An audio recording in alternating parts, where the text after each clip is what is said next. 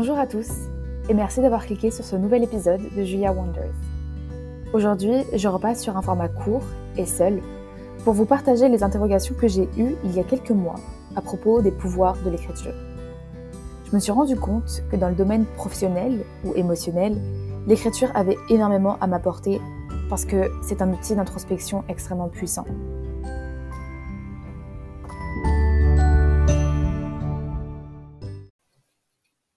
J'ai eu envie de parler de l'importance de l'écriture et du bien que ça fait parce que je me suis rendu compte que je n'écrivais plus, ou alors très peu, et principalement pour du factuel.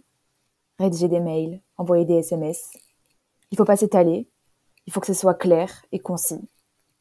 Peut-être que la dernière fois que j'avais écrit, c'était dans un vieux journal intime quand j'avais 6-7 ans. Et pourtant, je pense que la Julia de 20 ans peut toujours apprendre beaucoup de l'écriture et devrait s'y remettre. Il y a quelques mois, je me suis un peu remise à écrire dans le cadre de mes études. Pour poser un peu le contexte, c'est le confinement, mes concours approchent et j'ai l'impression que je ne sais plus travailler. Je me rendais compte qu'il y avait des choses que je faisais mal et que je devais améliorer. Et c'est là que l'écriture intervient. Ce que j'ai commencé à faire, c'est que après chaque épreuve qui s'était bien ou mal passée, j'écrivais ce que j'avais bien réussi et pourquoi, et ce que j'avais raté et pourquoi. Après, je l'ai généralisé à mes méthodes de travail.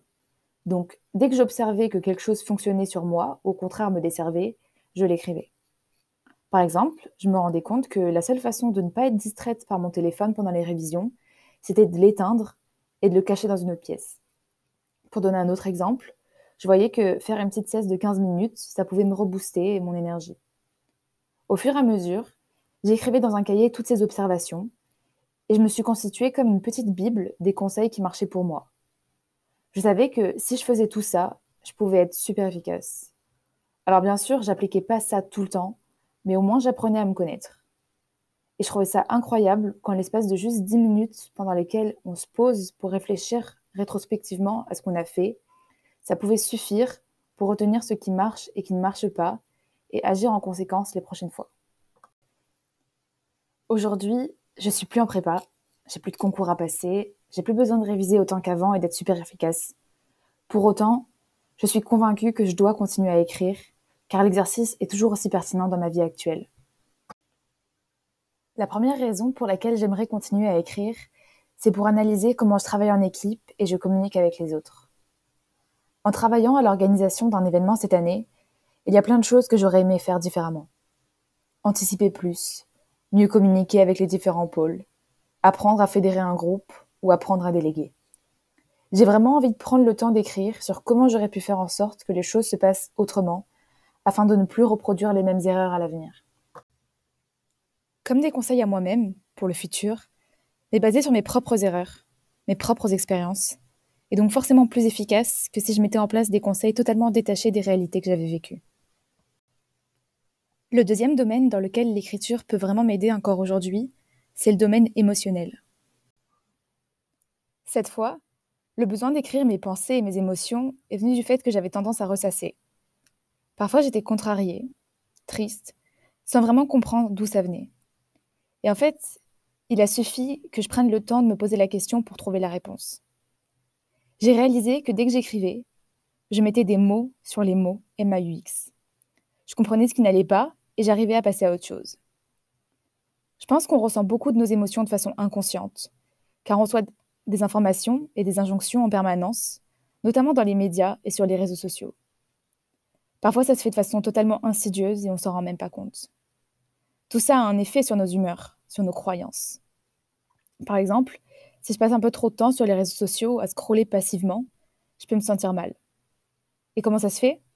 Eh bien, tout simplement parce que même si je m'efforce de suivre des personnalités inspirantes et intéressantes, je verrai toujours une version édulcorée et idéalisée de leur vie.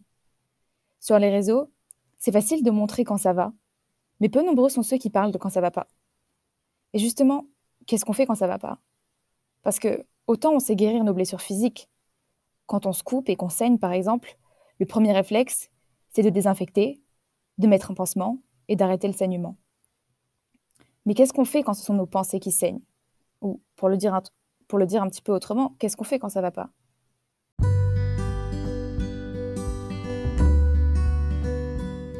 J'y pense Et je me suis posé cette question. Et si l'écriture, ça pouvait pas devenir ce réflexe quand ça va pas? Donc j'ai testé. Ce que j'essaye de faire maintenant, c'est que dès que j'en ressens le besoin, je prends une feuille et un stylo et j'écris ce que je ressens. Sans aucun filtre. Sans chercher à faire de belles phrases. Juste écrire. Il faut que ça sorte. Il faut comprendre. Il faut mettre un peu d'ordre dans ses pensées quand on a des idées confuses. Parfois, on a tendance à dramatiser le moindre petit tracas. Une petite chose qui nous agace peut suffire pour être contrarié et passer à côté du reste de sa journée. C'est dommage parce que si on décrit ce qui nous a énervé, ce qui nous a stressé ou agacé, on se rend compte que ça ne vaut pas la peine de gâcher sa journée pour ça. Écrire, ça permet de se libérer, de relativiser, de, de, de dédramatiser, et ça fait du bien. J'aime aussi écrire pour des choses plus profondes que les petits stress quotidiens. Des sujets que j'aurais du mal à évoquer avec quelqu'un d'autre, car il y a cette peur de ce que les gens pourraient penser, car trop intime, ou tout simplement car on a tous son jardin secret et qu'il est bon de le garder et de l'entretenir. Ce qui est bien avec l'écriture, c'est qu'il n'y a aucune gêne, car personne ne lira ce qu'on a écrit. On peut tout simplement être honnête avec soi-même. Je vous cache pas que l'exercice est déstabilisant. On n'est pas habitué à se confronter à ce qu'on ressent vraiment. Au début, on peut se sentir un peu ridicule d'écrire. Mais c'est vraiment juste une histoire d'habitude. Donc je ne peux que vous conseiller de commencer à écrire quand vous en ressentez le besoin, afin que ça ne devienne un réflexe. Certes, souvent ça fait du bien de parler à quelqu'un, mais quand on dit j'ai besoin de parler, parfois on a juste besoin de se parler à soi-même.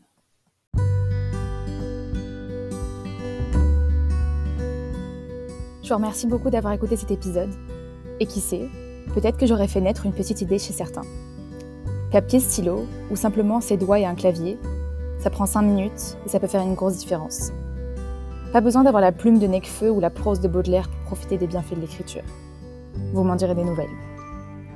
J'espère sincèrement que cet épisode vous aura aidé et je vous dis à la semaine prochaine pour un nouvel épisode.